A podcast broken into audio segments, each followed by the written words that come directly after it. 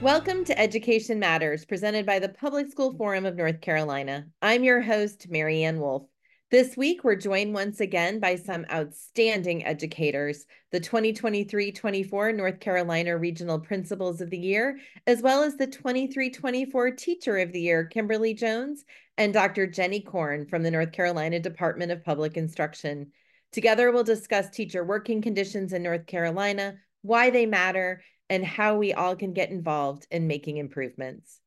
We are so pleased today to be joined by Donna Bledsoe, the North Carolina Wells Fargo Principal of the Year from Cedar Ridge Elementary and Surry County Schools, and several of our regional principals of the year, including Ashley Falkenberry from Craven County Schools, Rafika Cobb from Asheville City Schools, TJ Worrell from the Northeast Academy for Aerospace and Advanced Technologies in Elizabeth City, Dr. William Logan from Durham Public Schools, Dr. Jeni Corn, the Director of Research and Evaluation for the Office of Learning Recovery and Acceleration at the North Carolina Department of Public Instruction, and Kimberly Jones from Chapel Hill High School, who is the North Carolina Burroughs Wellcome Fund Teacher of the Year. Welcome to all of you.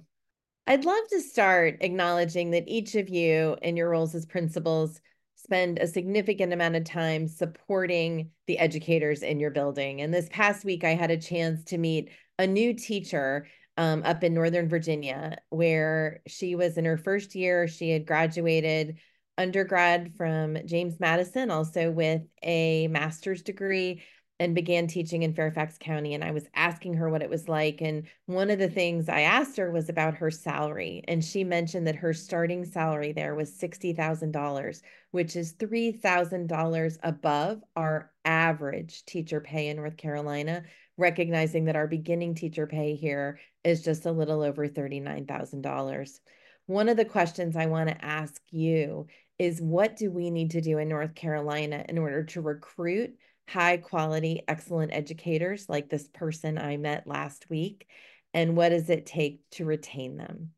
I, I would strongly advocate for increased uh, professional development um, as a part of how we attract and, and um, uh, retain teachers.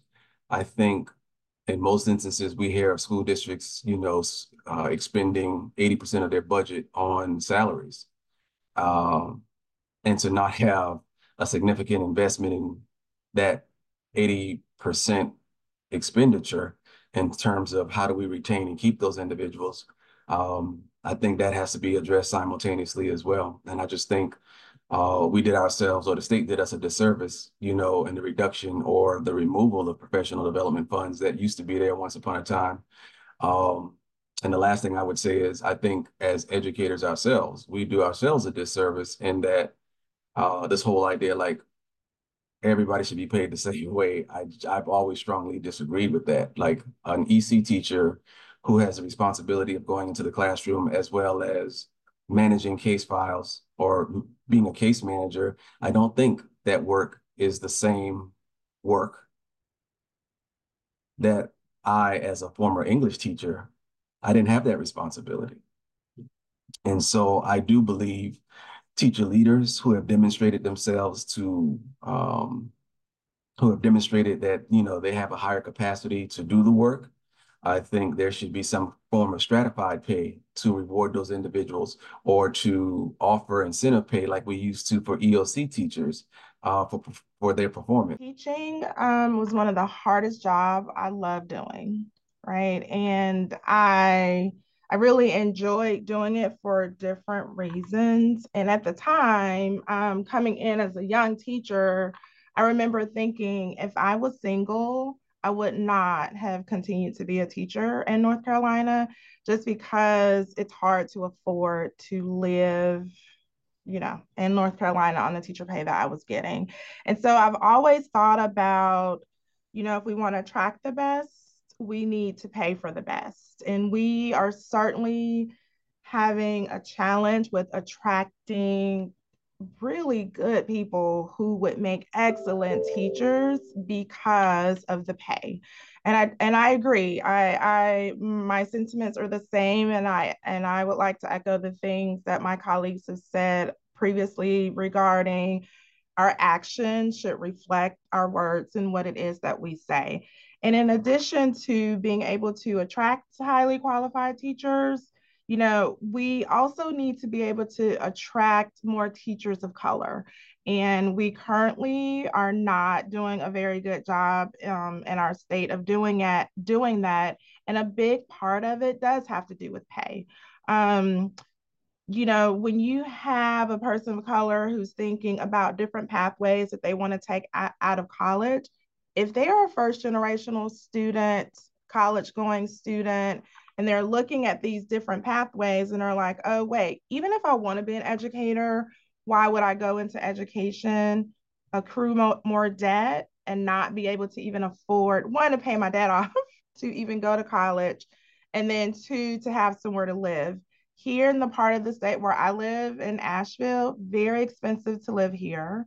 And we we have a very hard time attracting teachers here.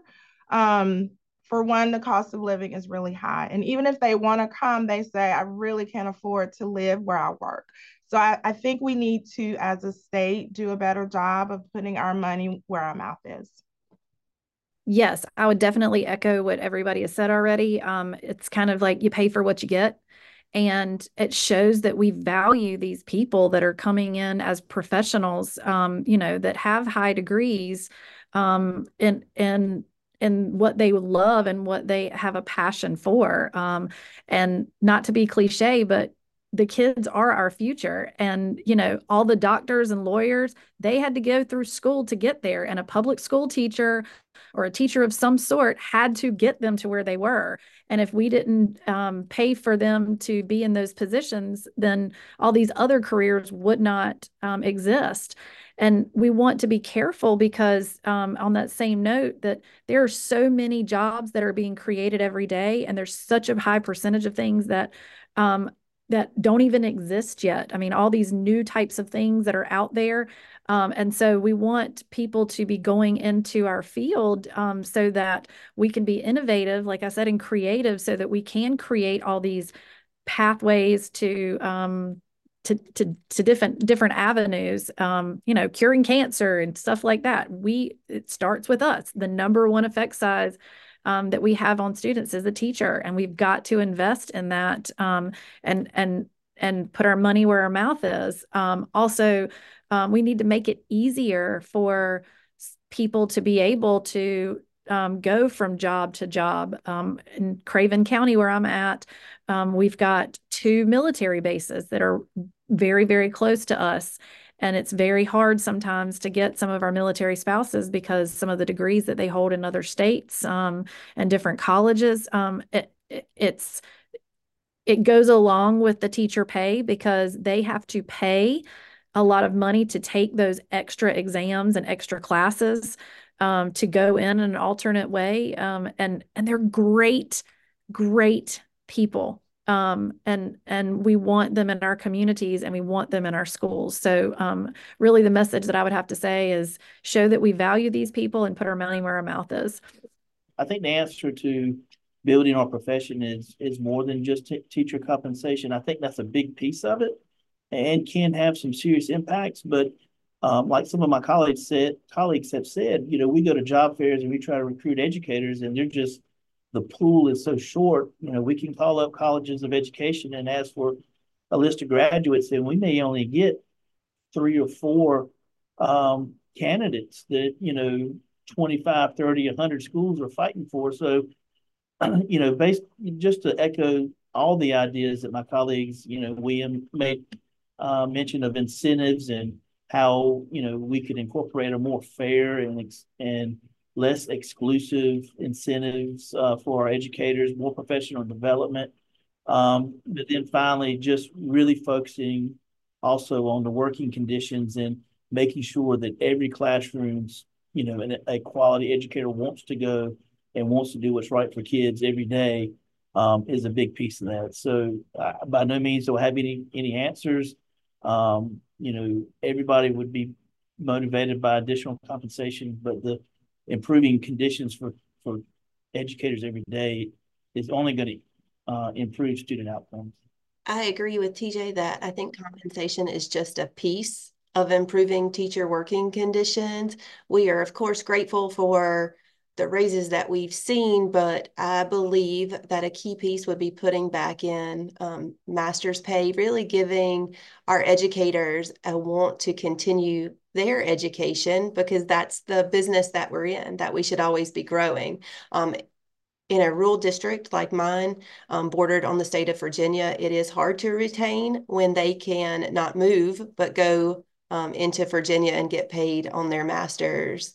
Um, so that's something that we that I personally struggle with to retain staff, quality staff here. Um, I have an amazing staff, but I have lost some who've come to me from Virginia and gone back um, because they can't afford to lose that master's pay. So I think for rural districts, it's it's even more important um, as we don't have supplement local supplements. Um, our local supplements are very low to to make sure that our state salary is high and livable for our teachers. Um, but again, I do think that's just a piece of improving teacher working conditions, um, making sure that we as public educators speak about the great things that are happening in public education. So even our own children, like Jim said, want to go into the profession. I'm here because my mother always wanted to be a teacher, worked really hard to be one. And it's just a profession I always knew that I wanted to follow in her footsteps for. And so um, I, I continue to say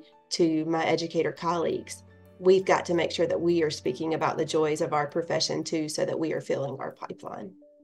Thank you so much for being here and sharing your perspectives. After the break, we'll continue our discussion with Dr. Jeni Corn and Kimberly Jones. Education Matters is brought to you each week in part by Participate Learning, uniting our world through global learning.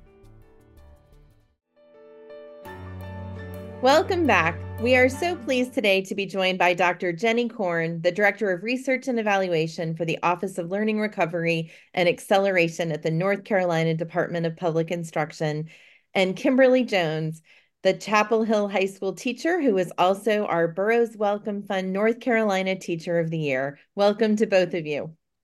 Kim, I know in your role as State Teacher of the Year, you get to talk with educators across the state every single day. What are some of the common sentiments you hear when talking about work? Number one, that our teachers remain ever committed to our students and to our work. Teachers across our state, despite various challenges, are still showing up every day committed to students, committed to learning, and committed to growing their kids. What those challenges look like, however, vary from region to region in our state. And the list of needs of our students continues to grow. And even our most dedicated teachers are feeling uh, a tension of sustainability. How do I show up as my best self? How do I meet the needs of my students when those needs are changing and resources don't always match those needs?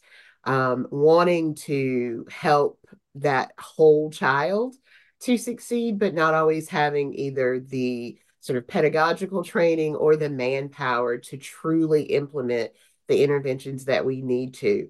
But we show up anyway. Um, teachers are, are still finding ways to solve those problems, to be there for their students and to help kids learn and grow. And our students are seeing success despite those challenges every day our kids are are learning and growing but teachers are feeling uh, attention around the list of demands uh, of us as professional educators thank you so much kim and i think something you've done in your role and i've watched you do is lift up what it's like for teachers today the what is working so well and what isn't working as well. And jeni i'm curious if you can talk a little bit about the teacher working condition survey um, and why it matters so much.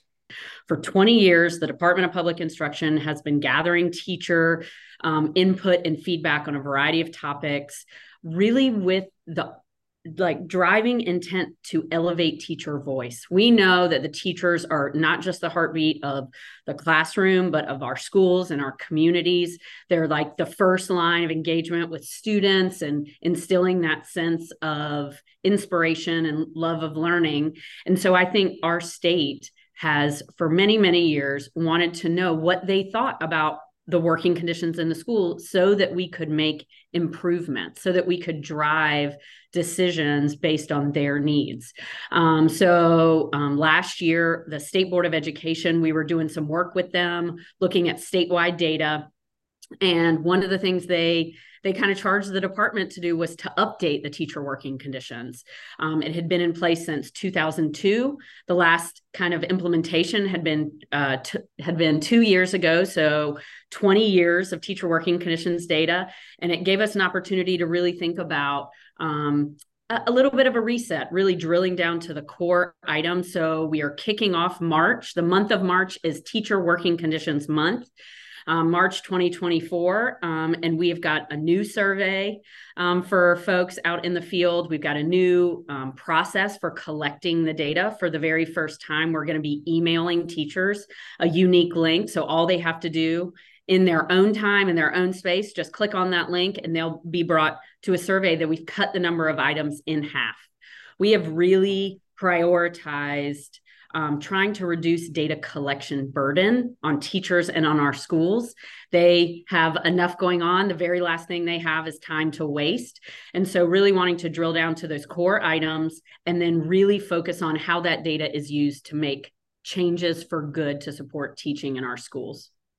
And Jeni, I wonder if you can share with us, um, knowing this is going out, what will feel like this these changes have really made an impact. How should this information be used both at the state level, but also the district level? We've really tried to be intentional in asking teachers, asking principals about what data do they do they want to be able to use and so like for example one of the constructs one of the the area the sections of the surveys that we've updated quite a few of them um, but like one of the ones about facilities and resources we we pivoted a little bit so that it's about are the facilities and resources at my school are they adequate for instruction to be able to provide high quality instruction like really making teaching and learning the center of the survey like and making sure that the the resources we're providing teachers and the supports are what they need to be able to help their students. We we really drilled down on like the instructional supports and professional development, asking teachers what are their top 3 needs for instructional supports like mentors, co-teaching. What are their top 3 professional development needs with a lens towards getting that data and that's another kind of change we're making. We are really trying to expedite how quickly the data gets into the hands of school leaders and schools because they're telling us we're making our summer, you know, like conference plans for our teachers. We if the data is collected in March, can we get it in April? And so we're really really pushing our vendor to be able to get that data turned around really quickly because it'll have information about the top three needs for all professional development needs for your teachers. Um, we also um, we rearranged the order of the survey a little bit. So the very first question teachers are going to see when they open up the survey is my school is a good place to work and learn it is the question we heard was most important for a school leader um, that that that was one of the items they used every single time. So we wanted to make sure every teacher got it first when they they were kind of fresh and ready, ready, and um, really had an open mind about about talking about what was going on in their school. So we're hopeful that those changes that we're making again reduce that data collection burden and we can really spend more time as a education community talking about what we can do to improve um, working conditions, school climate, school culture for teachers to improve their experience because we know that an effective teacher and a happy teacher really, really is what makes a happy classroom. And Kim, can you just share with us what you hope educators and community members take from this? To Jeni's point, I hope that in the return of that data, it allows for authentic initiatives at the local levels, I think across our state. Teachers can feel very divorced from state policy. Um, if you're not in the Triangle, if you're not in Charlotte, if you are in other regions of the state, DPI can feel like this very foreign place. But when you get back your teacher working conditions data when your principals, when your school board, when your local community community business partners are seeing the needs of your school, they're able to step in and create real solutions that are specific to your kids, your needs, and your communities. And I think there's power in authentic solution building. I think our our I've said it before, I think our our challenges exist from Murphy to Manteo, but I think our solutions will be found there as well. And I think giving teachers and, and school leaders accurate data, valid data for their specific communities is one of the best ways that we can start to accurately and appropriately address those issues for for all of our students and all of our teachers. Wonderful. Well, I'd love to have both of you back to share the data, what we find out. So I'll be looking in April or early May for that. And thank you so much for joining us. You're so thank welcome. You. After the break, this week's final word.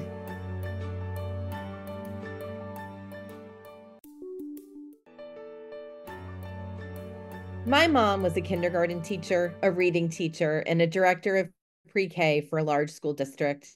I not only had the benefit of growing up in a home with my own personal teacher, but I also observed her work environments, her students, and her impact over the years. I realize I am biased, but my mom was an exceptional teacher, making sure that every student in her class left reading and feeling like they belonged. My mom loved being a teacher and had a deep understanding of what teachers need to be effective. Like all professionals, teachers deserve to have workplaces where they feel valued, respected, and empowered to do their job to the best of their ability. As we often share, teachers are the number one school related factor that impacts student outcomes, and each teacher has the potential to impact hundreds of children throughout their career. We place high expectation on those educators to prepare their students for the future, but as a state, we have oftentimes failed to give them the resources needed to meet those expectations. North Carolina is currently in the unique position of being a top state for business but a bottom state for effort in investing in education. We are currently 49th if you look at a percentage of our gross domestic product or GDP. This is not sustainable. In order for North Carolina to continue to thrive, we have to prioritize education. And the best way to do that is to listen to educators and give them the support they need to help their students be successful. The Teaching Working Conditions Survey that will launch from DPI in March is an important way to gather their input. As you may have seen in your local schools, North Carolina has experienced teacher vacancies across grades and subject areas, and perhaps more significantly, teaching roles filled with non certified teachers in recent years. When speaking to teachers, it is clear that supportive working environments and working conditions go a long way in combating this issue. High morale among educators translates to a more stable teaching workforce, stronger recruitment, and improved student outcomes. We have an opportunity to truly listen to our teachers. Investing in favorable working conditions for teachers is an investment in the overall health of a state's public education system, and we can't afford to not make those investments. In 2022, the North Carolina Teacher Working Conditions Survey received a nearly 92% response rate, which means the teachers are willing to tell us what they need, but we need to be willing to listen and act. The survey has been revised for 2024, creating the potential this year to receive even more insight in what we can do to help North Carolina's teachers better serve their students. We cannot let pride, politics, or anything else squander this opportunity to give our educators, students, and schools what they need.